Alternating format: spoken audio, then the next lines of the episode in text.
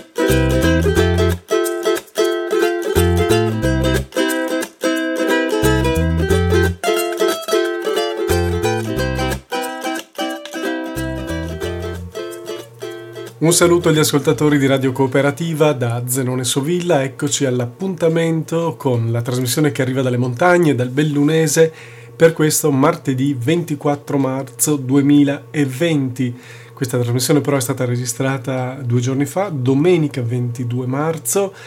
E a voi tutti naturalmente buona lotta in questi tempi di eh, battaglia contro l'epidemia di coronavirus, ognuno fa la sua parte e naturalmente tanta forza e tanti ringraziamenti a chi lo fa in prima linea, a cominciare dal personale sanitario e via via tutti coloro che sono impegnati in posti di lavoro delicati per consentirci di mandare avanti le nostre vite in questo periodo e di guardare verso il ritorno, speriamo fra non troppo, alla normalità. Questa settimana la nostra trasmissione è dedicata a un amico, un amico che purtroppo ci ha lasciati, sono stato raggiunto uh, dalla notizia proprio eh, qualche giorno fa e si tratta di Fabio Galluccio. Fabio Galluccio eh, è autore di numerosi libri, è stato anche spesso protagonista di incontri, di letture di eh, iniziative civili e politiche anche nel Bellunese e in altri luoghi delle Dolomiti, iniziative connesse appunto con la ragione iniziale del nostro sodalizio, cioè la realtà di non luoghi, non luoghi che vent'anni fa, in gennaio nel 2000, iniziava la sua storia online come sito di discussione sulla crisi della rappresentanza democratica, sulla crisi del ruolo dei media, sulle problematiche eh, della nostra democrazia. Fabio Galluccio fu tra le prime persone che mi contattarono quando appunto vent'anni fa avviai questa esperienza di riflessione dal mio osservatorio eh, giornalistico critico, un'esperienza di riflessione che poi andò avanti ed aggregò anche altre persone. Qualche anno dopo queste persone diventarono anche gli autori eh, di alcuni dei libri di quella che fu una casa editrice eh, che affiancò quel sito Non Luoghi che trovate tutt'oggi online e trovate anche eh, gli articoli di vent'anni fa nonluoghi.info e eh, la casa editrice Non Luoghi Libere Edizioni nacque per l'appunto un paio d'anni dopo e nel 2002 il primo libro pubblicato fu quello di Fabio Galluccio per l'appunto il primo libro di saggistica che era il, il grosso della, del, del, catalogo di questa casa editrice. In realtà il primo libro in assoluto invece era di narrativa, la narrativa era presente nel catalogo di Non Luoghi che eh, come casa editrice è andata avanti per circa 6-7 anni e, um, il primo titolo in assoluto era di Roberto Carvelli e si trattava del romanzo Bebo e altri ribelli, la rivoluzione spiegata alle commesse. E eh, parallelamente qualche mese dopo uscì il eh, libro di Fabio Galluccio eh, che fu tra l'altro il primo di una eh, produzione che poi negli anni eh, si eh, farà piuttosto corposa di saggi da parte di Fabio Galluccio il libro I lager in Italia la memoria sepolta nei 200, luo- 200 luoghi di deportazione fascisti. Fu vent'anni fa il primo te- tentativo organico eh, di eh, divulgare, di fare divulgazione su questa realtà dei eh, luoghi di deportazione eh, fascisti, ehm, dei quali fra l'altro alcuni si trovavano anche nelle regioni del nord-est. E quindi fra un po' vi leggerò eh, qualcosa proprio da questo, da questo volume ma prima eh, vi voglio ricordare due note biografiche di Fabio Galluccio e farvi ascoltare la sua stessa voce. Fabio Galluccio era, era nato 65 anni fa a Messina, quindi è morto all'improvviso e giovane. Ehm, era un manager per eh, molti decenni, ehm, un top manager di Telecom Italia. Era prolegato all'attività politica, all'attività eh, di resistenza civile e mh, fin dai tempi eh, dell'università si occupava di politica, di pensiero politico, in particolare di quello liberal socialista, era un liberale progressista, Fabio Galluccio, e per molti anni è stato anche attivo eh, e fra i dirigenti del circolo di eh, Roma, dell'Associazione Giustizia e libertà. A Roma infatti ha passato la gran parte della sua esistenza, lui appunto di origini eh, siciliane. Fabio Galluccio che eh, vi dicevo prima mi contattò fra i primi vent'anni fa per proporsi come collaboratore di quel sito web eh, di critica eh, dell'informazione e di riflessioni sulla democrazia che era Non Luoghi e lui si propose appunto con una rubrica, una rubrica che già denotava la sua sensibilità sulla questione democratica e su quanto fosse a rischio eh, l'equilibrio delicato della rappresentanza. La sua rubrica si intitolava Le Berluscate ed era appunto un'analisi impietosa di ciò che il panorama istituzionale italiano ci stava presentando in quegli anni con eh, il protagonismo eh, berlusconiano, poi in tempi più recenti abbiamo visto che forse a proposito di protagonismo si può anche fare di peggio. E in ogni modo anche le berluscate sono disponibili se lo volete al sito nonluoghi.info, le trovate andando alla sezione eh, che dice come eravamo online nel 2000. Di Fabio Galluccio voglio eh, ricordare dunque questo enorme eh, slancio di civismo e di impegno politico, la, la consapevolezza cruda di quanto sia delicato eh, il compito eh, di una società democratica per mantenersi e svilupparsi come realmente tale, evitando involuzioni, sbandamenti, passi indietro, ubriacature di follia che eh, possono degenerare con i tipici meccanismi, per esempio, della individuazione di capri espiatori per quanto riguarda le problematiche, per esempio, economiche, tipico il caso del, dei migranti, e, e, quindi la costruzione del nemico, un fenomeno che Fabio Galluccio ha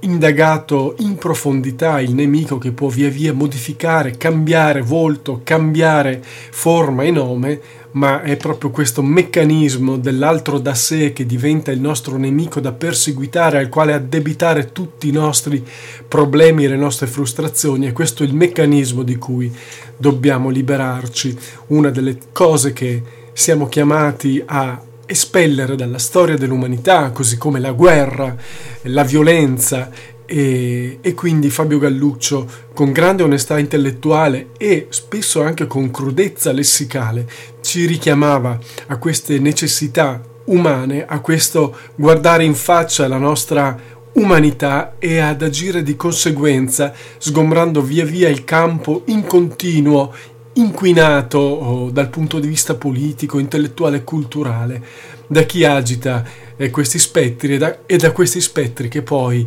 diventano mostri che si autoalimentano e che si autogenerano. Quindi ascoltiamo la voce di Fabio Galluccio. Fabio Galluccio ve lo propongo eh, da uh, un paio di interventi a convegni per l'appunto sul filo conduttore del pensiero mm, eh, liberal socialista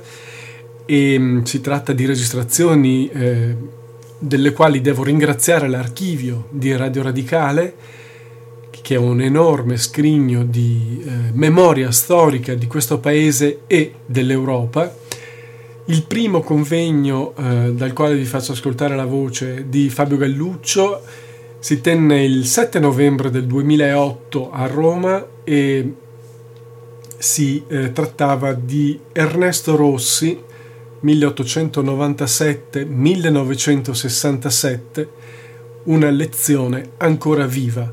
antifascismo, Europa unita, etica pubblica, laicità e lotta alla miseria. Ecco dunque l'intervento di Fabio Galluccio in quell'occasione.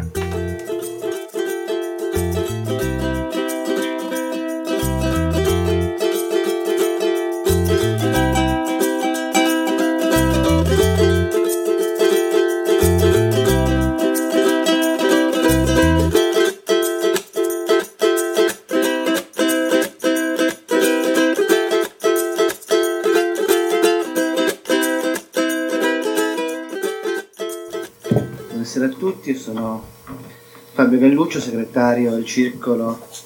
Giustizia e Libertà di, di Roma. Credo che Giustizia e Libertà abbia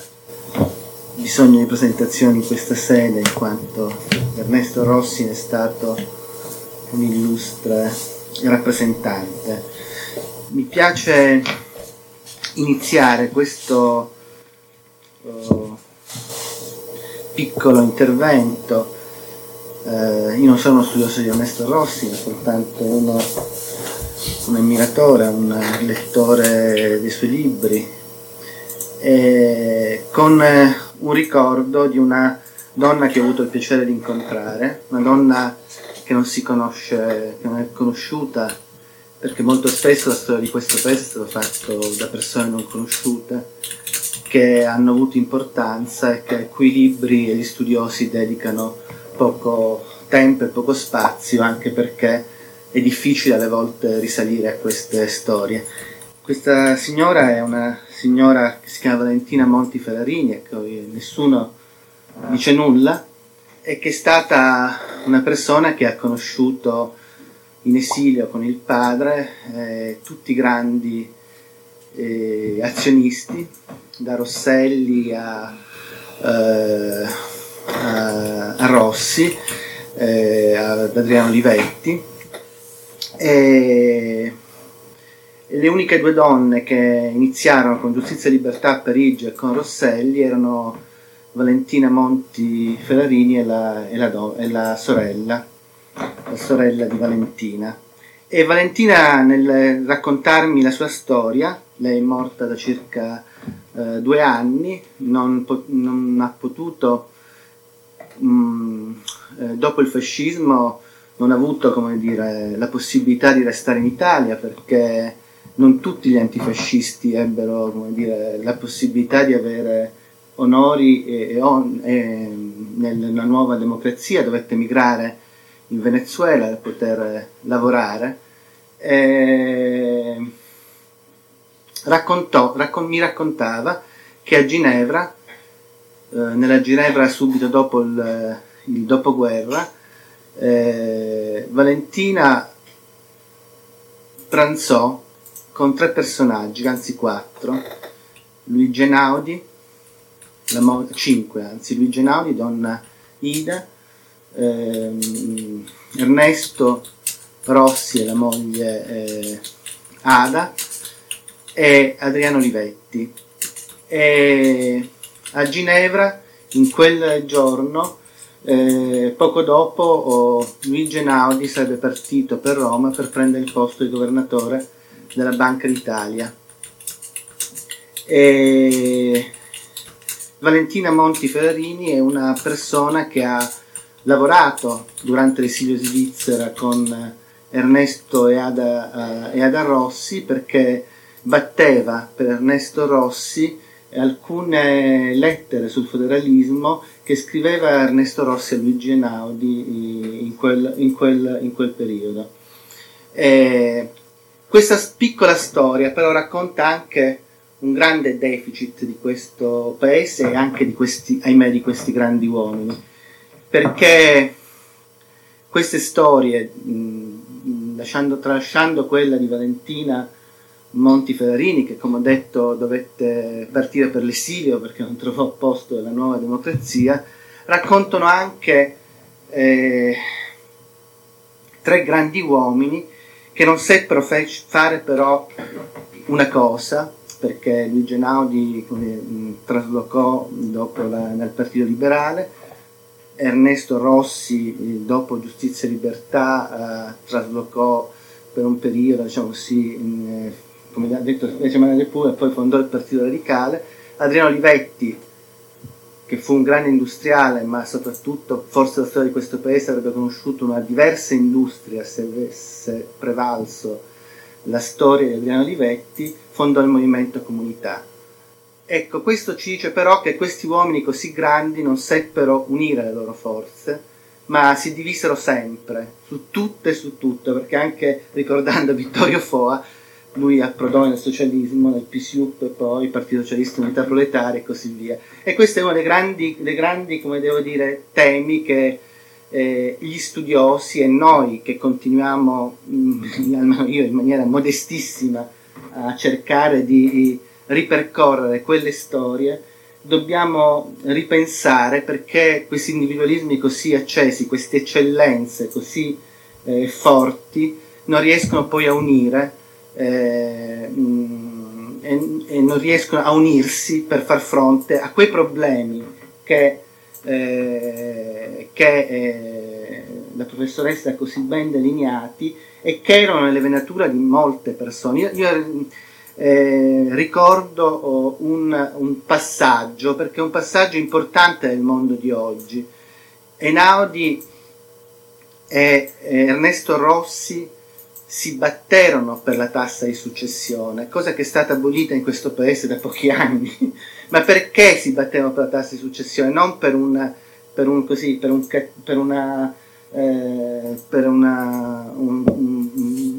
una, una, voglia di andare contro le persone che, avessero, che avevano accumulato ricchezza, perché in democrazia si parte sempre da zero. Non c'è eh, rendita di posizione, c'è un ripercorso, e questo non lo diceva una persona di sinistra, ma lo diceva Luigi Einaudi, lo diceva Ernesto Rossi, che aveva nel libero mercato una concezione eh, fondamentale. Credo che questi siano dei passaggi importanti per capire la storia e il disastro di questo paese, perché è, è importante partire da questi eh, piccoli dati di fatto. Vorrei ricordare anche una frase, mi è piaciuta molto, se la riesco a trovare, perché le mie letture sono molto disordinate, come anche nella vita privata, non solo nelle letture. Eh,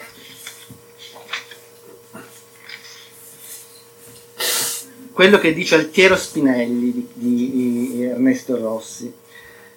Aveva raggiunto da tempo la consapevolezza che nessuna società umana, con le sue regole, le sue sicurezze, le sue capacità di sviluppo ordinato, può nascere e sussistere se non ci sono alla sua origine e nel suo durare uomini che avendo adottato certe scale di valori, certi ideali di civiltà, come egli amava dire, pensano e agiscono attenendosi ad essi. Gli ideali di civiltà sono un prius rispetto alla condotta razionale, come in matematica gli assiomi lo sono rispetto ai teoremi. Non se ne può dimostrare logicamente né la necessità né la superiorità rispetto ad altri ideali e perciò ad altre civiltà. Si può solo descrivere la nascita ed assumerli con un atto di volontà, dichiarando a sé al mondo intero da che parte si sta. Credo che questo eh, quadro, questo, queste pennellate di Spinelli per raccontare Ernesto Rossi dicono anche un altro concetto fondamentale che molti di noi hanno dimenticato, abbiamo dimenticato perché, eh, come devo dire, bisogna sempre parlare anche in, in, prima persona in questi casi. Quello è gli interessi generali, che in questi uomini come Ernesto Rossi erano presenti nel paese, quel, quel passaggio eh, del, dello stipendio di Ernesto Rossi alla, alla la più alta carica di un'azienda pubblica che voleva che fosse uguale a quello di un professore, ne dà l'esempio oh, eh, corretto e lungimirante di quello che deve essere il concetto di alto senso dello Stato, che non è soltanto quello di avere un ideale politico, ma anche quello di servire lo Stato eh, per l'interesse di tutti e non di una casta e non di una, eh, e di una lobby politica o economica. E questo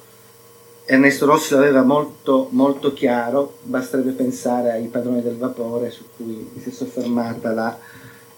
professoressa. Io credo che i tre grandi temi di, di, del manifesto di Ventotene, che sono il federalismo europeo, federalismo europeo che non si deve confondere col bieco campanilismo del federalismo attuale in Italia, che è tutt'altra cosa rispetto al federalismo europeo, ma forse sono passaggi chiari a tutti, ma siccome in questo momento di grande confusione forse recuperare l'ABCD di alcuni concetti, come devo dire, eh, base, serve a me per primo e a tutti noi, eh, era qualcosa di talmente elevato, cioè ehm, Ernesto Rossi capiva benissimo che lo Stato nazionale era un limite e capiva benissimo che anche lo, l'allora Società delle Nazioni e quindi l'attuale, l'attuale ONU era un, eh, come devo dire, un, eh, un, dava l'impossibilità di superare la, i, le guerre e, il, e gli sciovinismi nazionali. E quindi non si rinchiudeva in un nazionalismo regionale e, e, scusate, in un federalismo regionale, ma andava al di là di uno, una federazione europea che a piccoli passi si sta forse avvicinando oh, larvatamente all'ideale di Rossi, ma che continua in qualche modo a percorrere almeno quella strada che si è rivelata anche una strada che ha eh, salvato anche eh, in molti passaggi questo paese. Insomma, se noi oggi possiamo dire di, di, di avere una scappatoia è grazie all'Europa Unita, non certo, ahimè, per i nostri eh, governi nazionali. E vorrei anche lanciare un messaggio sulla laicità di eh, Ernesto Rossi, una laicità che era, come devo dire, qualcosa di, di interessante non solo perché era la difesa della democrazia laica che come devo dire è in qualche modo eh, patrimonio di chi in, ha frequentato il mondo laico inteso eh, non come eh, inteso solo come democrazia laica ma è, è soprattutto uno studio della storia dei rapporti tra Stato e Chiesa. Come diceva la professoressa, lui si documentava su tutto. C'è questo libro che io mi sono riletto perché grazie a Vittorio eh, in questi convegni riesco a ristudiare questi temi che voglio dire erano per me come dire, letture serali eh, senza meditazione come dire, ulteriore. Ci sono dei passaggi di questo libro, Il manganello l'espressorio, che sono attuali ancora adesso e come devo dire ha ragione la professoressa quando dice che la storia in questo paese non ha fatto passi in avanti, ma come ha detto Furio Colombi in un bellissimo articolo in questi giorni, sembra che i cortei di questo paese marciano indietro, perché siamo ridotti a degli slogan, a delle, a delle, eh, a delle eh, rivendicazioni che sono di un paese di anni 60, non di un paese di, del 2009. Eh, e vorrei riflettere su quello che era eh, il, il, la, dire, la, la, coesio, la, coesione della Chiesa con il regime fascista, perché se questo libro mi ha dato da riflettere in questi, in questi giorni è che Paradossalmente, ma senza paradossalmente, lo Stato liberale del 1871 era molto, ma molto, ma molto più avanti di questa democrazia del, del, del, eh, del eh, 2000, eh, cioè eh, più, eh, con, la, con, il patto, con i patti lateranensi si reintrodusse il crocifisso nelle aule scolastiche, nei luoghi pubblici quindi voglio dire, stiamo parlando di discorsi su cui oggi ancora discutiamo, ma discutiamo in senso per farli rimanere, non per farli togliere. E non perché non ci sia rispetto, e lo voglio precisare, né in Rossi né in tutti verso i simboli, ma perché in quelle aule, in quei palazzi di giustizia, in quegli istituti pubblici entra un cittadino italiano che può essere ateo, può essere cattolico, può essere musulmano, oggi ancora di più e poteva essere allora, come può essere oggi, grazie a Dio, ebreo. E quindi credo che eh, la lezione di Ernesto Rossi del manifesto di Ventotene, che secondo me è un programma politico attualissimo oggi, come lo sono attualissimi i suoi tentativi, eh, tutti i suoi articoli di Astrolabio, del mondo di Pannunzio, con, mh, eh, e le sue battaglie politiche ci devono far riflettere su quello che è il concetto di democrazia. Io finirei soltanto con un appello, perché credo che questo appello lo dobbiamo fare. Non è in questo paese, soprattutto per i laici che sono stati in quest'ultima parte della democrazia, in questi ultimi 15 anni di democrazia così bistrattati per motivi anche di errori, come devo dire, eh, eh, di singoli e di, e di, partiti, però non è più tempo, credo, di, di, divisioni, perché se c'è una lezione, secondo me, una cosa che io ho, come devo dire, a cui non vorrei, che non vorrei ripetere, pur mancando le eccellenze, lo dico senza eh, di quegli anni, perché non abbiamo, ahimè, né un Ernesto Rossi né un Vittorio Fora, né un Luigi Naudi, né un Ugo Lamalfa, insomma è inutile che ripeto i nomi che tutti conosciamo, ma insomma, però ci vuole come dire un, uno slancio per unire le forze, per riprendere i temi cari a Ernesto Rossi, cari a Altiero Spinelli e che sono ancora tutti da attuare. Credo che il nostro dovere di chi ha il dovere di essere cittadino prima che il dovere di fare politica, ma il dovere di essere cittadino in questo paese è quello di eh, rispettare questi grandi uomini e forse sì, di andare ogni sera a dormire ricordando le loro lotte, non solo, qualcuno ci ha anche, come dire, ha pagato con la vita per avere una democrazia migliore. In questo momento credo che questa democrazia non c'è, dobbiamo unire le forze per riportarla e per rispettare almeno queste persone che hanno lottato per noi. Grazie.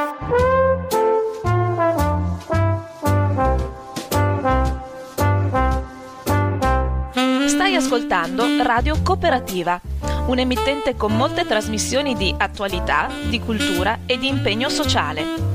con la possibilità per gli ascoltatori di intervenire usando il numero di telefono fisso 049 880 90 20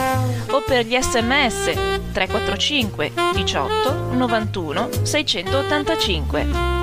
Nessuna interruzione pubblicitaria perché non dipende da alcuno sponsor commerciale. Radio Cooperativa si regge sul lavoro volontario di conduttori e amministratori e vive con la generosità di ascoltatori e soci che l'aiutano finanziariamente.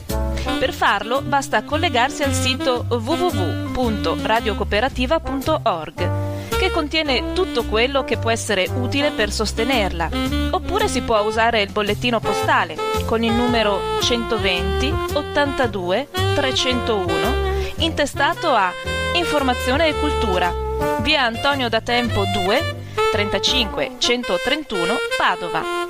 La frequenza principale è sui 92.7 MHz. Buon ascolto! Radio Cooperativa, questa è la trasmissione che arriva dal Bellunese, Voci dalle Dolomiti di martedì 24 marzo 2020. Questa settimana il programma è dedicato interamente al ricordo di un amico scomparso, un amico anche delle Dolomiti, Fabio Galluccio, che ha condiviso eh, con me il percorso dell'esperienza dei non luoghi all'inizio degli anni 2000 fino alla fine di quel decennio, da primo sito web dedicato alle questioni della democrazia rappresentativa e del ruolo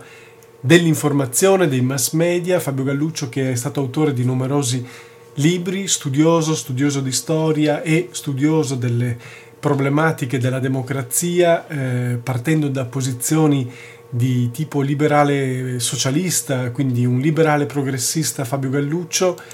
Lo abbiamo ascoltato poco fa parlare eh, a un convegno del 2008 su Ernesto Rossi. Il titolo del convegno era Ernesto Rossi, una lezione ancora viva, antifascismo, Europa unita, etica pubblica, laicità e lotta alla miseria. Ora Ascoltiamo di nuovo la voce di Fabio Gallucci in un altro convegno, anche in questo caso svoltosi a Roma per iniziativa della Federazione Italiana delle Associazioni Partigiane. Era lo stesso anno, sempre il 2008, quindi poco più di 12 anni fa, era il 18 febbraio del 2008, il titolo del convegno era Piero Gobetti, la rivoluzione liberale. Ascolteremo Fabio Galluccio dunque eh, parlarci di, eh, di, questa che era una delle figure eh, rilevanti nel percorso di formazione politica eh, di Fabio Galluccio, Piero Gobetti, Piero Gobetti che è anche al centro di uno dei volumi che eh, fu pubblica- furono pubblicati da Non Luoghi, il volume eh, sotto forma di intervista 100 domande a Piero Gobetti curato da Emiliano Sbaraglia che era un amico, eh, che è un amico di, di, Fabio Galluccio che partecipò a questo stesso convegno mm, da cui ora sentiremo la voce di Fabio e quel volume eh, di Emiliano Sbaraglia su Piero Gobetti è disponibile in versione digitale appunto eh, al sito eh, di Non Luoghi nonluoghi.info dove trovate fra l'altro eh, tutti gli articoli eh, prodotti da Fabio Galluccio per il sito a cominciare dalla rubrica che durò per qualche anno dedicata a, eh, al berlusconismo si intitolava Le Berluscate. Ecco dunque Fabio Galluccio che interviene a questo convegno promosso dalla Federazione Italiana delle Associazioni Partigiane in collaborazione con il Circolo Giustizia e Libertà di Roma, del quale Fabio Galluccio era fra i dirigenti, il convegno dedicato a Piero Gobetti, la rivoluzione liberale, sempre grazie all'archivio online di Radio Radicale. Ecco dunque l'intervento di Fabio Galluccio che purtroppo ci ha lasciati qualche giorno fa all'improvviso a Roma e che vogliamo ricordare dedicandogli questa settimana Voci dalle Dolomiti qui a Radio Cooperativa.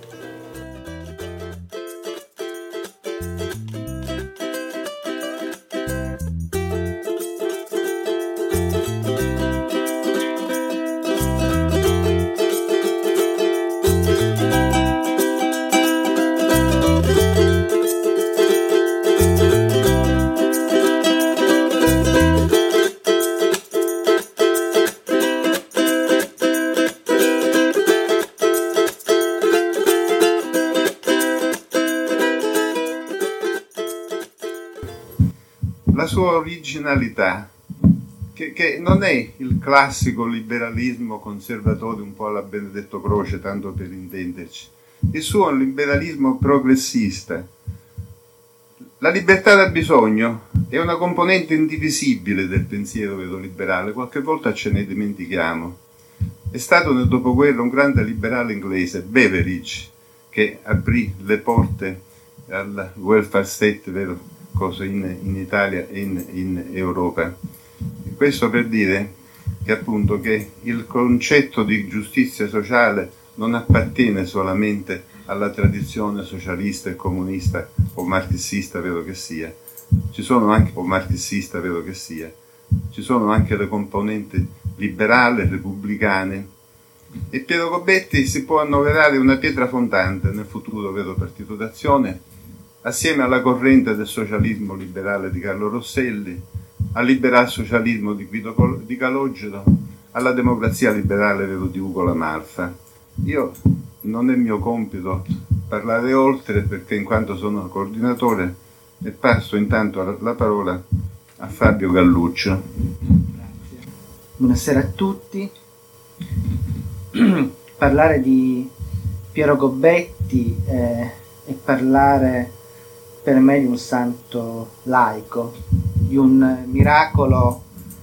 quasi incredibile, perché un giovane di 25 anni che ha fatto quello che avrebbe, diceva Norberto Bobbio, che se Croce e Gramsci fossero morti a 25 anni, sarebbero oggi ricordati come un giovane studioso di storia locale, il Croce, troppo presto strappato agli studi, e il secondo come una sicura promessa di un giornalismo insieme colto e polemico. Gobbetti, in 25 anni, iniziando da quando aveva 17 anni, quindi quelli, ai tempi nostri, quando i ragazzi, non tutti, fanno altre cose, anche forse giustamente, eh, fonda uno dopo l'altro tre riviste che cambiano oh, la vita culturale e politica di quei tempi. Energie Nuove, Rivoluzione Liberale, eh, Il Beretti. Fonda una casa editrice dove cominciano a scrivere persone come Croce, come eh, Salvemini, come Guido Dorso, come Luigi Einaudi, eh, senza nessun timore. Lui veniva da una famiglia eh, che oggi si direbbe piccolo borghese, i suoi genitori avevano un negozio eh, alimentari, quindi una persona, come devo dire, eh, che si è fatta, eh, che si è fatta da solo e da solo si inventa questa casa editrice Rivoluzione Liberale che sarà una delle case editrici più interessanti eh, di quell'epoca. E, ehm, ma ah, non fa solo questo, scrive non solo nelle sue riviste, eh, ma ah, diventa critico teatrale di ordine nuovo di Gramsci eh, critico teatrale dove i suoi scritti raccolgono un volume alto così, pari a questo qui che sono i suoi scritti politici. Eh, eh, scrive dei libri come Paradosso dello spirito russo, Risorgimenti senza eroi e Rivoluzione liberale, ma è anche un enorme talent scout perché scopre Eugenio Montale, scopre Filippo Casorati eh, nella, nella pittura, eh, Felice Casorati, scusatemi, nella pittura, eh, e Umberto Sabba. Insomma, è un personaggio che credo, voglio dire, che fa rabbrividire anche solo avvicinarsi a, a, a questo ragazzo di cui devo dire eh, la politica, eh, la filosofia, la storia italiana mi ha parlato sempre con un certo, con un certo distacco. Nessuno oggi i, nei vari partiti politici, sia la prima e la seconda repubblica, eh, come devo dire, ha un'impronta di tipo eh, gobettiano. E la cosa che mi ha fatto impressione in questi in questo due giorni, tre giorni che mi sono riletto alcune cose di Gombetti, che qualunque pagina si apre così, di qualunque rivista di rivoluzione liberale, di cui a casa ho la stampa anastatica, statica o qualunque libro di Gobbetti, qualunque frase si legga, e oggi si potrebbe leggere ugualmente, senza aver perso nulla dell'attualità di 80 e passa anni fa. e mi piace qua, come devo dire, ripercorrere insieme a voi alcune cose scritte da De Gobbetti, il cui impegno etico era forse la prima cosa che eh, ci viene da quell'insegnamento, un impegno etico e una dedizione alla, all'interesse generale del paese, alla partecipazione alla vita politica che andava fino al sacrificio personale. Eh, guardate cosa 12 febbraio ho preso due, due rivoluzioni liberali eh, come devo dire vicine ai nostri giorni non come, come, come, dire, come epoca ma come eh, e qua un, anche, anche, allora c'erano le elezioni nel 1924 al punto oh, l'idea della diserzione di fronte alla violenza fascista ci sembra disonorevole. I partiti che hanno qualche serietà e qualche tradizione devono scendere in campo, ognuno al suo posto, forti della propria intransigenza, non per conquistare dei seggi, ma per mostrarsi degni di combattere. Niente leghe, niente complicità. È l'ora del bilancio, dell'esame di coscienza, repubblicani da una parte, da soli, senza intese, con accaparramenti di voti, popolari coerenti e distinti col programma di tornare in dieci o in venti alla Camera, ma che siano dieci o venti uomini e non falsi profeti della demagogia o del gesuitismo. I partiti proletari inesorabili, sdegnosi di tardive rinuncio, di ipocrita conversione pseudo-patriottiche e antibolsceviche, ognuno al suo posto, Treves internazionalista come nel 1919, profeta di un ordine nuovo, bestemmiatore della guerra, non adulatore di medaglie d'oro, festeggiante il 4 novembre, Facchinetti antisocialista, antibolscevico,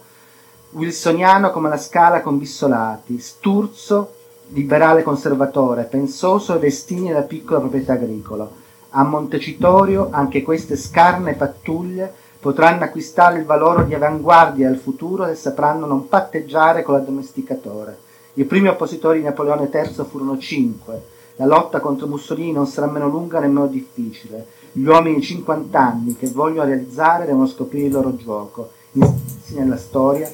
diventare mussoliniani. E quando qualcuno gli diceva ma tu sei giovane, hai la vita davanti, io devo in qualche modo compromettermi per mantenere casa, eh, Gobetti cita questa frase, si vede che lei è veramente giovane, gli dicevano, e che può buttare via dieci anni per alimentare di stretta compagnia una distinta corrente di pensiero e per poi trovarsi senza sforzo nel vigore degli anni in cima all'ondata che travolgerà questa gente. Io invece penso con malinconia, diceva questo signore di oltre 50 anni, che fra due anni l'Italia sarà,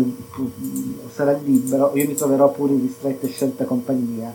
su qualche nuovo transatlantico stampante per minuti vivi, questione di età, come se la intransigenza e l'etica fossero questioni di età. Ma guardate anche questa bellissima dissertazione, scusate, saluto che, che ero preso dalle righe non potevo interrompermi. Eh, scriveva il 30 novembre 1920, aveva 19 anni quando scrive queste parole Gambetti, nella rivista Educazione Nazionale di Lamberto Radice. Sembrano parole scritte oggi. Oggi non esistono più valori politici, né cattolicesimo, né socialismo né liberalismo. Questa è la contraddizione dei tempi. Non c'è lotta politica, c'è la gente che teme e della gente che spera. I due stati d'animo soltanto non può vivere la nazione. Vi leggo il discorso di un democratico come Obama eh, che fa un po' rabbrividire eh, perché riportato ai giorni nostri. E questa è l'esperienza che porterò alla presidenza, non quella mentalità improntata alla paura che è stata indotta a partire dall'11 settembre, paura di apparire deboli, paura delle nuove sfide, paura di quel che non conosciamo, ma piuttosto la speranza che questo momento di sfida possa diventare l'alba di nuove opportunità e la determinazione a cogliere queste opportunità, a recuperare la nostra forza, a superare nuove minacce, a ottenere tutto il possibile. Guardate quanto incredibilmente Gobetti 84 anni fa diceva delle cose che oggi sembrano, sembrano quasi dette in... Eh... Stai ascoltando Radio Cooperativa. e guardate quest'altra frase che è rimasta celebre come il fascismo autobiografia di una nazione noi vediamo diffondersi con preoccupazione una paura dell'imprevisto, che seguiteremo a indicare come provincialismo per non ricorrere a più allarmanti definizioni. Il fascismo in Italia è un'indicazione di infanzia perché segna il trionfo della facilità, della fiducia, dell'entusiasmo. Si può ragionare ministero Mussolini come di un fatto di ordinaria amministrazione, ma il fascismo è stato qualcosa di più, è stata un'autobiografia di una nazione una nazione che crede alla collaborazione delle classi, che rinuncia per pigrizia alla lotta politica, dovrebbe essere guardato e guidato con qualche precauzione. Il mussolinismo, questo è interessantissimo, è dunque un risultato assai più grave del fascismo stesso, perché ha confermato nel popolo l'abito cortigiano, lo scarso senso della propria responsabilità, il vezzo di attendere dal duce, dal domare dal duce, dal domatore, dal deus ex machina la propria salvezza. La lotta politica al regime mussoliniano non è facile, non è facile resistergli, perché egli non resta fermo a nessuna coerenza, nessuna posizione, nessuna distinzione precisi, ma è pronto sempre a tutti i trasformismi. Se il nuovo tipo morale italiano deve nascere, la sua come devo dire, insistenza sempre sulla moralità e sull'etica delle persone è, come devo dire, lo stimolo che eh, Gobetti cerca in quella che eh, Ersilia Alessandra Perone avverte come la mancanza dell'educazione politica nel paese. Nella, nel, le, eh, Gobetti notava che eh, sì, si può oh, lavorare eh, su tante cose, ma se non c'è un'educazione politica, un'educazione civile, difficilmente si può arrivare a far capire agli italiani e a non rincorrere eh, una politica, eh, come devo dire, eh, fatta del prezzo delle zucchine più che di altri valori etici. Se il nuovo tipo morale italiano deve nascere, scrive Gobbetti, l'italiano che non se la intende col vincitore, combatte la luce del sole, non con le complessità delle sette e delle camorre, e conosce il disprezzo delle sagre, dei gesti, che non si arrende alle allucinazioni collettive, che non ha bisogno di chiamare eroismo la sua for- ferma coscienza morale, che aspetta impassibile le conseguenze delle sue azioni, che preferisce il sacrificio alla furberia e al dinamismo. Questo è il cemento definitivo di una nazione. Si sente? Sì, penso di sì. E qua, uh, qui mh, prendo un altro discorso che c'è il 19 febbraio del 1924, perché eh, siamo 82 anni fa precisi Antifascismo etico. Aderirei al fascismo per convinzione o per tornaconto? Chi si trovò a riflettere sopra un dilemma di tal genere e fu capace di non mentire a se medesimo, ha capito, ha inquadrato la politica meglio che su dieci trattati. Lui dice che praticamente c'è una, un istinto nel democratico che non può sfuggire e questo, se non c'è questo istinto vuol dire che manca l'educazione politica, l'educazione alla vita. Uh, e anche qua lamenta una scarsa considerazione eh, della politica quando c'è un fluire di spesso di parlamentari che vanno da Mussolini a chiedere, a chiedere udienza per cercare probenze.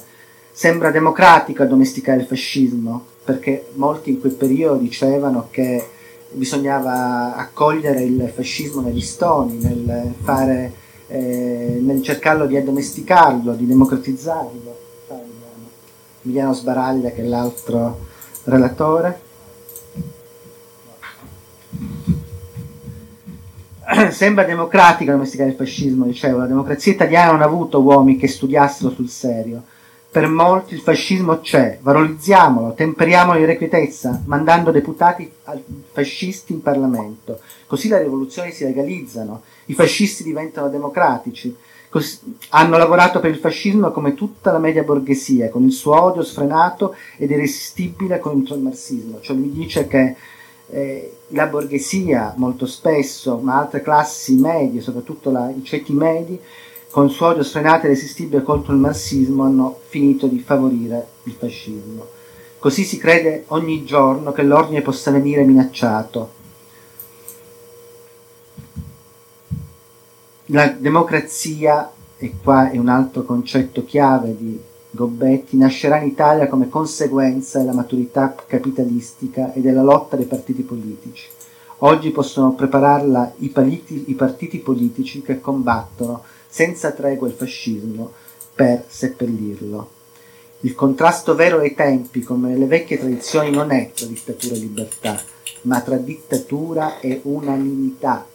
Il vizio storico della nostra formazione politica consisterebbe nell'incapacità di pesare le sfumature e di conservare nelle posizioni contraddittorie una, nost- una onesta intransigenza, suggerita dal senso che le antitesi sono necessarie e la lotta le coordina invece di sopprimerle.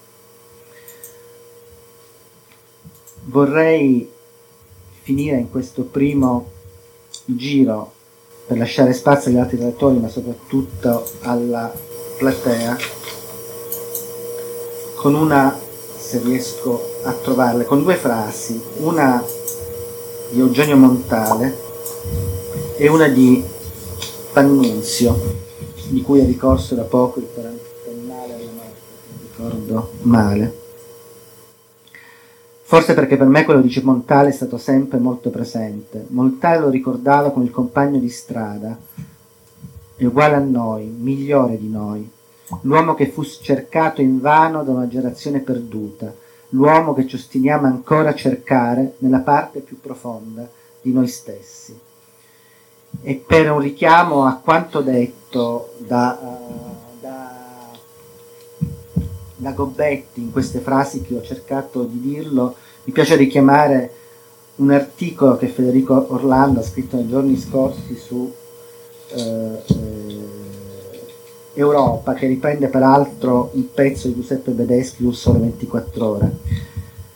perché, come dire, questa educazione politica, questo antifascismo etico, questo essere proni al vincitore, eh, è un qualcosa che attraversa eh, la storia di questo paese in maniera quasi incredibile, forse dobbiamo anche opporre, ognuno di noi, eh, nel suo piccolo, la propria, porre la propria posizione. Scriveva Pannunzio domini in Italia un potere radicato e penetrante, un governo segreto, morbido e sacerdotale, che conquista amici ed avversari e tende a snervare ogni iniziativa e ogni resistenza. Credo che questo sia estremamente gobettiano e devo dire grazie a Gobetti, perché Gobetti nei suoi 25 anni di vita ha fatto quello che forse eh, 2000 eh, com- politologi e filosofi non sono riusciti a dire in così poco spazio la propria vita. Grazie.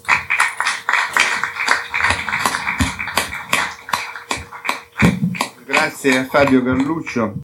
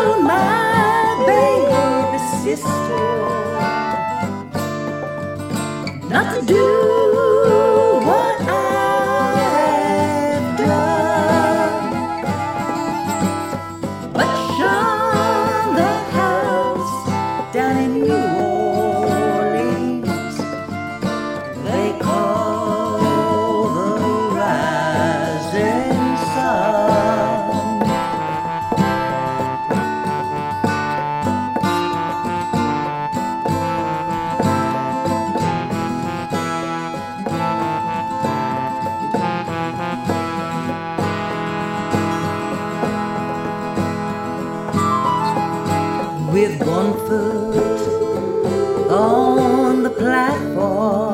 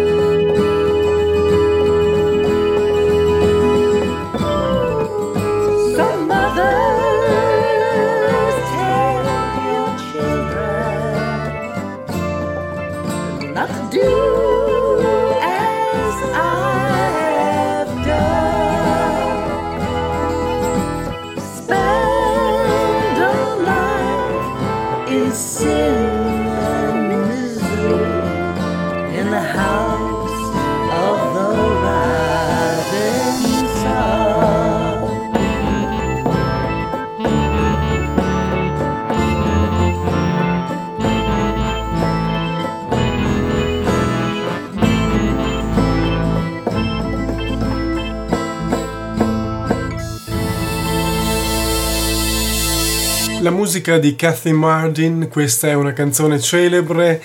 tra- della tradizione americana, The House of the Rising Sun, che conosciamo sicuramente in altre versioni, a cominciare naturalmente da quella degli Animals. Canzone che è rilasciata con licenze libere del tipo Creative Commons, reperibile nel Free Music Archive, dove attingiamo in parte per la musica che vi propongo qui a Radio Cooperativa per Voci delle Dolomiti, che a sua volta è anche un podcast rilasciato con licenze libere di tipo Creative Commons. Questa settimana la trasmissione per questo martedì 24 marzo 2020 è dedicata interamente al ricordo di un amico che ci ha lasciati, Fabio Galluccio. Fabio Galluccio che viveva a Roma, era stato per molti anni un compagno di strada nelle avventure di impegno civile legate al sito nonluoghi.info, nato nel gennaio del 2000 e tuttora reperibile online, e anche alla casa editrice che poi eh, a sua volta prese le mosse da quell'esperienza del sito, la casa editrice Non Luoghi Libere Edizioni per la quale eh, Fabio Galluccio eh, tra l'altro scrisse eh, tre libri, il più eh, conosciuto, è stato anche uno dei best seller, anzi in assoluto il libro che ha venduto di più e del quale si è parlato di più.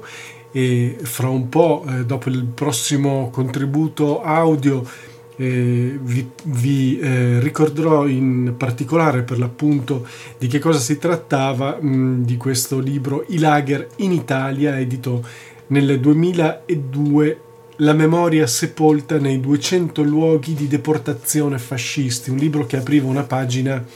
buia e dimenticata della dittatura fascista, una pagina fatta di deportazioni, di segregazioni eh, in tutte le province italiane.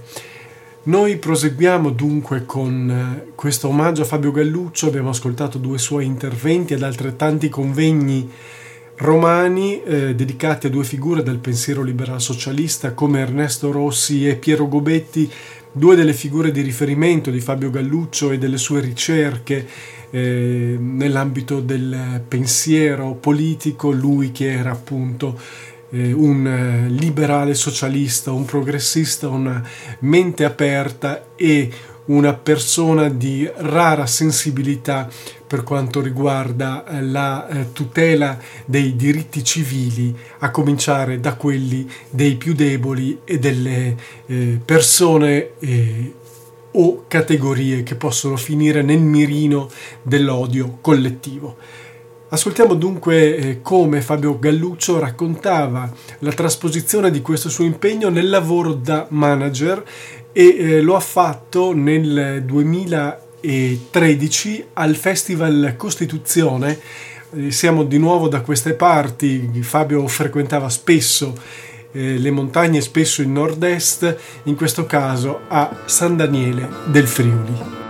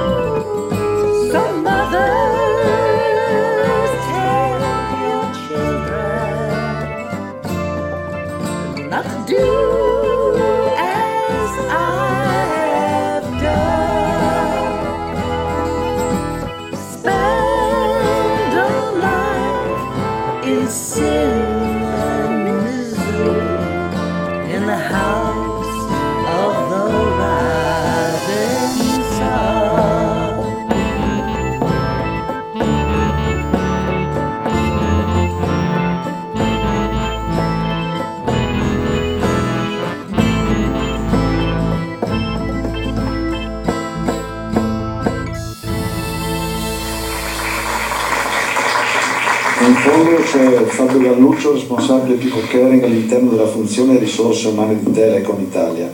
Affronta tematiche legate al welfare aziendale. Sì. Buongiorno a tutti. In realtà io mi occupo, sono, eh, questa funzione si chiama People Caring, che è presente in molte grandi aziende, penso ad Enel,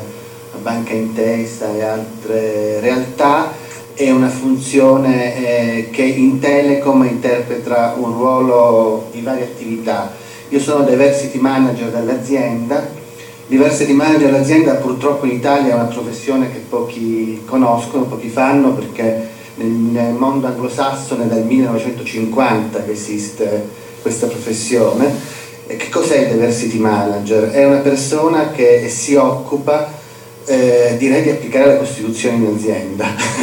se dovessi essere, come devo dire, eh, dato il tema, perché l'articolo 3 dice che tutti i cittadini sono uguali davanti alla legge senza distinzione di sesso, di religione, eh, di orientamento politico, di condizioni personali e sociali. In realtà, come ha detto ieri Valerio Onida, mh, mm, eh, noi abbiamo questo sogno, ma in realtà siamo molto lontani ancora da questa realtà all'interno della società e delle aziende. Allora cosa fa il diversity manager? Non solo cerca di evitare le discriminazioni e, e proporre azioni positive nei confronti delle donne, dei colleghi di ogni età, di orientamento sessuale diverso, di etnia, di disabilità, perché in realtà queste cose nella nostra società sono viste non perfettamente bene. Pensate per esempio a un collega che di orientamento religioso diverso da quello cattolico, per prendersi una festività religiosa oggi deve dire, chiedere ferie. Questo già dice la Costituzione non è applicata in qualche modo. in qualche modo e allora ci sforziamo di lavorare su questi temi. Innanzitutto quello di genere, che è quello più politicamente corretto, che è quello di offrire una serie di servizi, ecco qui la mia parte di welfare, noi abbiamo 17 asili nido aziendali, abbiamo, noi siamo 44.000 persone, quindi voi capite che siamo presenti su tutto il territorio nazionale siamo presenti anche in team in Brasile in Argentina, quindi siamo 70.000 compreso il mondo esterno, abbiamo anche Olivetti, abbiamo MTV, la setta eh, l'abbiamo venduta, però voglio dire, eh, abbiamo ancora MTV, abbiamo altre eh, società tipo Sparkle, che è una società che eh, lavora sulla rete internazionale. Tutto questo impone che noi dobbiamo offrire dei servizi sociali per cercare di conciliare la vita eh, privata eh, e personale e anche qui c'è un grande sforzo, asili nido, maggiordomi aziendali, 38 sedi, cosa sono i maggiordomi aziendali? Persone che aiutano le, i colleghi a risolvere le pratiche amministrative, burocratiche, che rubano tempo al tempo libero alle persone e aiutiamo a, a, a risolvere questi problemi. Abbiamo 37 soggiorni estivi e tematici per i figli dei colleghi, 7500 ragazzi partono ogni, ogni, ogni estate per due settimane eh, con, um, dove l'azienda mette un forte contributo come asili nido per pagare eh, le rette eh, eh di questi eh, colleghi. Abbiamo un, un, un, partnership con Intercultura per cui 120 ragazzi. Possono studiare all'estero per un, un anno, quattro settimane eh, in un liceo straniero eh, e quello sulle donne. Eh, sulla, um, e, qui, anche qui la Costituzione, come devo dire, eh, ci aiuta a raccontare un po' oh, tutto quello che, che, dovremmo fare e cerchiamo di fare. Eh, l'età è un altro tema di trasferimento delle conoscenze attraverso eh, i giovani nella parte eh, nuove tecnologie e gli anziani sulla parte eh, dire, di quello che hanno imparato in, negli anni in azienda. Quindi abbiamo, lavoriamo con la società per cercare di portare, con, navigare ehm, insieme e i nostri colleghi fanno volontariato di imprese e vanno a insegnare ai cittadini over 65 nuove tecnologie, mentre il, il eh, abbiamo dei, dei, colleghi che vanno a insegnare alle scuole telecomunicazioni eh, nelle scuole e istituti tecnici. Queste altre tante cose. Sull'orientamento eh, sessuale, stiamo cercando di buttare eh, le coppie che si, sposano, mh, che si sposano all'estero, o stiamo cercando, facciamo focus group con i colleghi, io sono sostenuto da un comitato diversity dove sono presenti tutte le diversità, quindi abbiamo colleghi valdesi, ebrei, colleghi di orientamento sessuale diverso, noi siamo, rappresentiamo la città, una città, 44.000 persone, abbiamo assistito anche dei colleghi che hanno cambiato sesso, perché come dire, noi una, eh, rappresentiamo la città tutti, con tutte le sue espressioni, quindi voglio dire siamo una... Eh, e in ultimo voglio dirlo, ma insomma facciamo tante altre cose, ma do la parola anche agli altri, abbiamo un servizio di counseling eh, di psicologi esterni che aiutano le persone a superare disagi personali attraverso un numero eh, verde ma anche quelli lavorativi. Eh, abbiamo, facciamo molto cultura sulle diversità con un blog diverso, abbiamo molti blog su cui lavoriamo. Mm, è chiaro che eh, la, dire, la, la, concorrenza eh, nelle telecomunicazioni questo è ancora più, più forte perché dire, i margini diventano sempre più stretti perché dire, tariffe, i prezzi del mobile si rincorrono, come vedete ogni giorno cambia una, un, un, prezzo, eh, i call center vengono spostati in zone, come devo dire, ahimè, eh, fuori dalla, dire, da qualunque dignità di lavoro e quindi come, si paga pochissimo il costo del lavoro, eh, determinano, come devo dire, una uh, concorrenza molto forte, un mercato globale, come ha detto il moderatore, eh, che ci pone dei, dei, problemi. Però noi crediamo, non solo perché siamo un'azienda in qualche modo paese, ma perché eh, crediamo che eh, a lungo andare queste cose non premieranno sul mercato, anzi, eh, dire, la, eh, chi pone, come ha detto il bene comune, eh, l'economia è il bene comune, è un, una delle cose che, su cui dobbiamo oh, puntare, non solo perché facciamo i bilanci di eh, noi non facciamo il bilancio del comune, facciamo quello di sostenibilità, insomma, quello che, sociale, quello che fanno quasi tutte le aziende, che però in qualche modo oh, non è solamente una vetrina d'immagine, non deve diventare una vetrina d'immagine.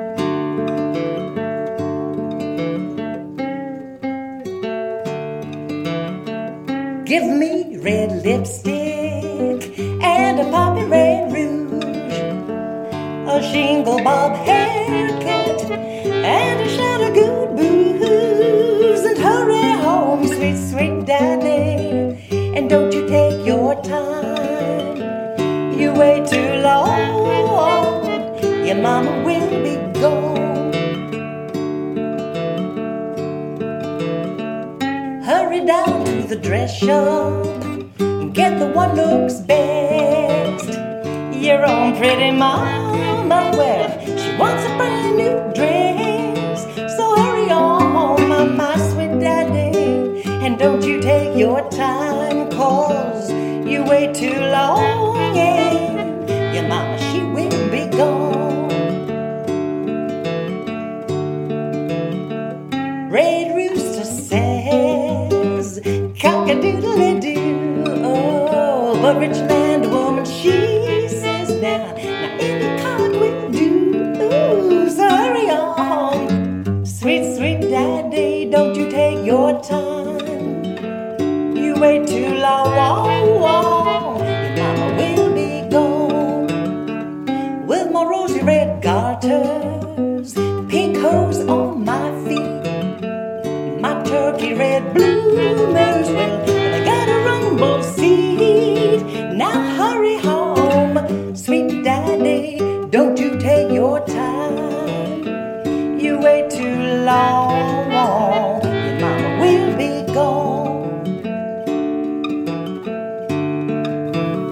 questa era di nuovo la musica di Catherine Martin, musica rilasciata con licenze libere Creative Commons e che vi sto proponendo questo martedì 24 marzo a Radio Cooperativa per Voci dalle Dolomiti. Questa trasmissione, è bene ricordarlo, è stata registrata domenica scorsa, due giorni fa, registrata in casa naturalmente ed è dedicata interamente al ricordo di un amico che ci ha lasciati, un intellettuale, uno scrittore, un ricercatore storico, Fabio Galluccio. Fabio Galluccio, del quale abbiamo ascoltato eh, la voce in alcuni interventi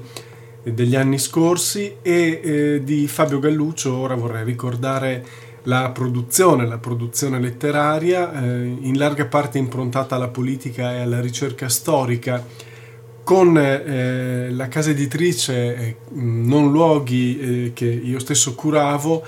eh, che ci ha fatto incontrare quando ancora era un sito web nel gennaio del 2000, Fabio aveva pubblicato tre libri. I libri sono I lager in Italia, la memoria sepolta nei 200 luoghi di deportazione fascisti,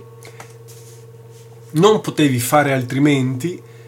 Valentina Monti Ferrarini, Una vita per la democrazia, dedicata alla storia di questa straordinaria donna che attraversò, eh, grazie alla propria famiglia, eh, l'antifascismo e la resistenza e ne fu una grande testimone, incrociata da Fabio Galluccio,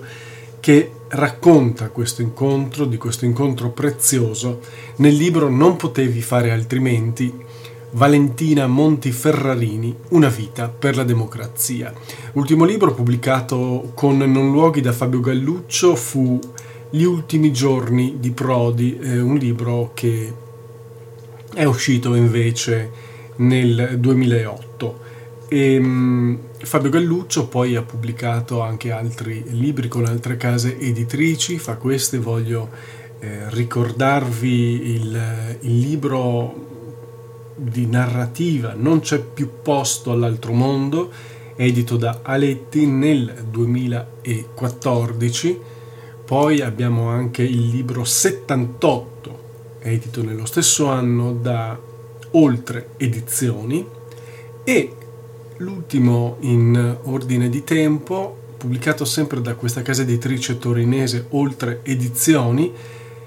il libro Indagine su Eichmann, il boia nazista nel dopoguerra nascosto per anni in Italia. La storia, i luoghi, i complici. Libro di 140 pagine uscito nell'ottobre del 2018 per i tipi di oltre edizioni che così lo uh, presenta. Articoli, libri, trasmissioni televisive hanno sempre affermato che Adolf Eichmann, subito dopo la guerra, sia fuggito in Argentina Invece per ben quattro anni e più anni uno dei maggiori responsabili operativi dello sterminio degli ebrei nella Germania nazista visse nascosto e indisturbato in Italia e precisamente in una località dell'Appennino tosco emiliano, in centri dove maggiore fu lo scontro tra i nazifascisti e i partigiani. Questa è la tesi che viene proposta da Fabio Galluccio in questo indagine su Eichmann. Ehm, l'editore spiega appunto che Fabio Galluccio ha indagato con le armi se non del ricercatore di professione, con quelle di un ostinato democratico amante della verità. Fabio Galluccio che ha dato così alla vita un saggio che ha i contorni del giallo, tanti e tali sono i misteri nei quali si è imbattuto l'autore e che avvolgono il soggiorno italiano di Eichmann dal 1946 al 1950. L'autore non si sottrae nel denunciare complicità, ragioni di Stato e implicazioni non secondarie anche del Vaticano, con verità finora inedite, al cui gioco del silenzio l'autore si è ben guardato di stare. Questo è l'ultimo libro eh, di Fabio Galluccio, eh, pubblicato da Oltre Edizioni Va ricordato eh, che sul tema abbiamo le ricerche di uno storico molto noto per l'appunto per le sue indagini sulla questione del collaborazionismo e della impunità di molti criminali nazisti e fascisti che eh, furono lasciati fuggire, anzi aiutati a fuggire dall'Europa e che furono nascosti anche eh, in Italia e in particolare in Alto Adige eh, Alto Adige che fu un crocevia della fuga di criminali nazisti e fascisti nel dopoguerra. Per saperne di più potete cercare le ricerche dello storico austriaco oggi, ehm, oggi emigrato negli Stati Uniti, Gerald Steinacher, che continua le sue indagini eh, molto approfondite su questo tema. Steinacher ricordo di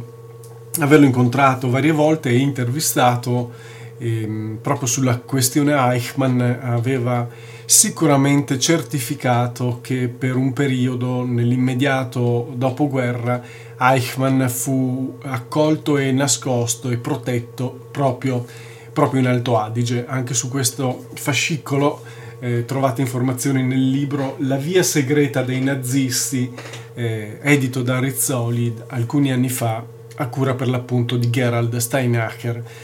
Fabio Galluccio eh, invece ha, eh, in queste sue indagini ha eh, messo a punto una sua teoria secondo la quale Eichmann restò addirittura quattro anni, se non di più, in Italia, nella zona dell'Appennino tosco-emiliano. Per saperne di più, per l'appunto, potete eh, cercare questo libro, Indagine su Eichmann del nostro amico Fabio Galluccio che ci ha lasciati la settimana scorsa. Per quanto riguarda eh, questo tema della, del, dei crimini nazisti e fascisti, Fabio Galluccio se ne occupò fin eh, da, pre, da subito praticamente si avvicinò a queste tematiche studiando la questione delle leggi razziali e quando ci incontrammo la prima volta fu proprio per parlarmi anche di queste sue ricerche, eh, era l'anno 2000, il gennaio dell'anno 2000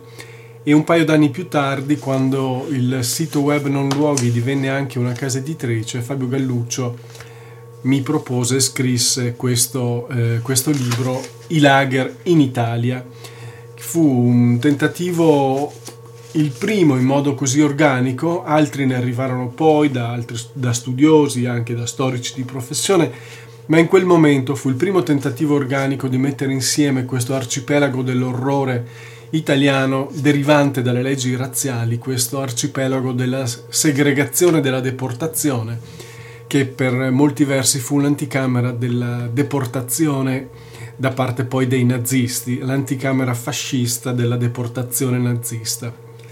Il libro I lager in Italia fu eh, pubblicato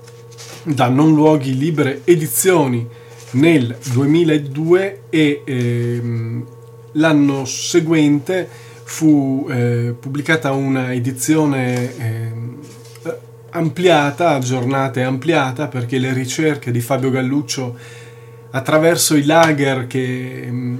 erano stati istituiti un po' in tutto il territorio nazionale del fascismo, questa indagine, queste ricerche continuarono, continuarono sempre e, e ho pensato di leggervi diciamo l'indice di questo libro e poi la presentazione della seconda edizione. Dunque l'indice è questo, capitolo 1, la banalità del male, poi l'Italia e le leggi razziali, perché dimenticare, Chiesa, monarchia e fascismo, il fascismo e l'antifascismo, Bottai e il fascismo familiare, il censimento razzista del fascismo, le disposizioni antiebraiche del 1938, L'incontro con il mondo ebraico, i conti con il passato, revisionismi, per tornare a credere nella mia gente, la storia che non c'è, Palermo, e qui inizia, cap- inizia la lunga serie di capitoli dedicati a alcuni dei luoghi di detenzione di questi lager in Italia, Palermo, Ferramonti, Civitella del Tronto, Tuscania, Emanuele, Campagna, Carpi Fossoli, la storia di Fossoli, Alatri le Fraschette, il racconto di Luigi Centra, Urbisaglia, Petriolo Pollenza Treia, Sforza Costa, Anghiari Renicci, Agnone. Estate-autunno 1999, il diario di viaggio di Fabio Galluccio attraverso questi luoghi dell'orrore fascista, della deportazione. Risiera di San Sabba, l'incontro con Luigi, Trieste e Padova, Rocca Tederighi, Farfa Sabina, Bolzano, il processo di Bolzano, Ferrara, Scipione, che è un amico storico che condivise con Fabio Galluccio le ricerche su questo tema, Monte Chiarugolo e Monticelli, Mantova e quindi abbiamo l'epilogo e i documenti e la bibliografia, comprese le foto che scattò Fabio Galluccio in questo suo viaggio attraverso l'Italia alla ricerca di ciò che rimaneva come testimonianza di questi luoghi della deportazione, dei lager fascisti.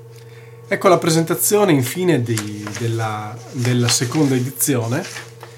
nel 2003, così scriveva Fabio Galluccio. Ho ripreso eh, le valigie e continuato il mio viaggio di testimonianza nella memoria in molte città del mio paese. Roma, Lodi, Napoli, Rimini, Viareggio, Desenzano del Garda, Palermo, Vicenza, Padova, La Spezia. Ho parlato della mia ricerca dei campi di concentramento in Italia a studenti, insegnanti, cittadini, giornalisti, assessori, consiglieri comunali, associazioni come l'Ampio, l'ANED o circoli storici come Giustizia e Libertà a Roma. Ho trovato sensibilità, incredulità, volontà di rimuovere le dimenticanze. Lanciamo con Zenone Sovilla, l'editore, un appello nel sito nonluoghi.info affinché almeno una lapide ricordi questi luoghi. Dopo la presentazione del libro a Viareggio, in collaborazione con il comune, mi telefona Carlo Carli, deputato dei Democratici di Sinistra.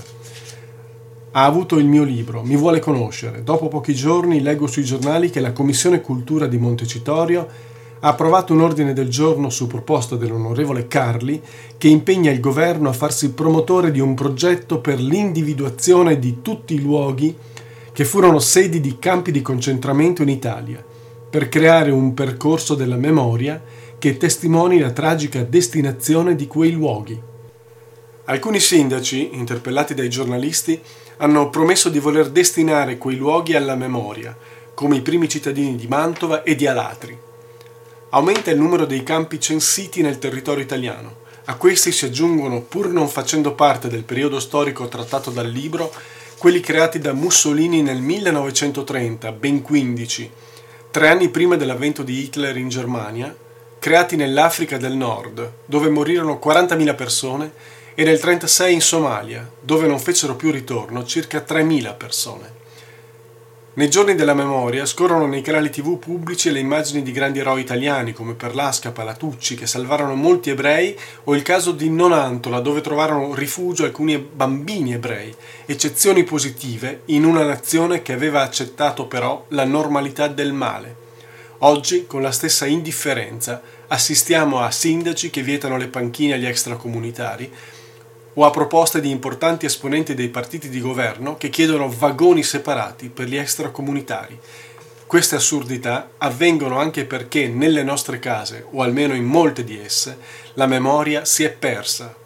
Come ha detto lo storico Simone Misiani nel corso della presentazione del mio libro a Roma, in Italia non si è avuta come in Germania o in altri paesi l'elaborazione del lutto, del dolore, dei sensi di colpa e tutto è stato rivolto al bene, la resistenza, i partigiani, i giusti. Ecco, così Fabio Galluccio, nella presentazione della seconda edizione del suo libro I lager in Italia. E con questo abbraccio a Fabio Galluccio, ricordando questo amico che ci ha lasciati, vi saluto, vi mando tanta forza e dalle Dolomiti l'appuntamento, se lo vorrete, a martedì prossimo, sempre qui a Radio Cooperativa. Un saluto ai radioascoltatori da Zenone Sovilla. Voci dalle Dolomiti a Radio Cooperativa.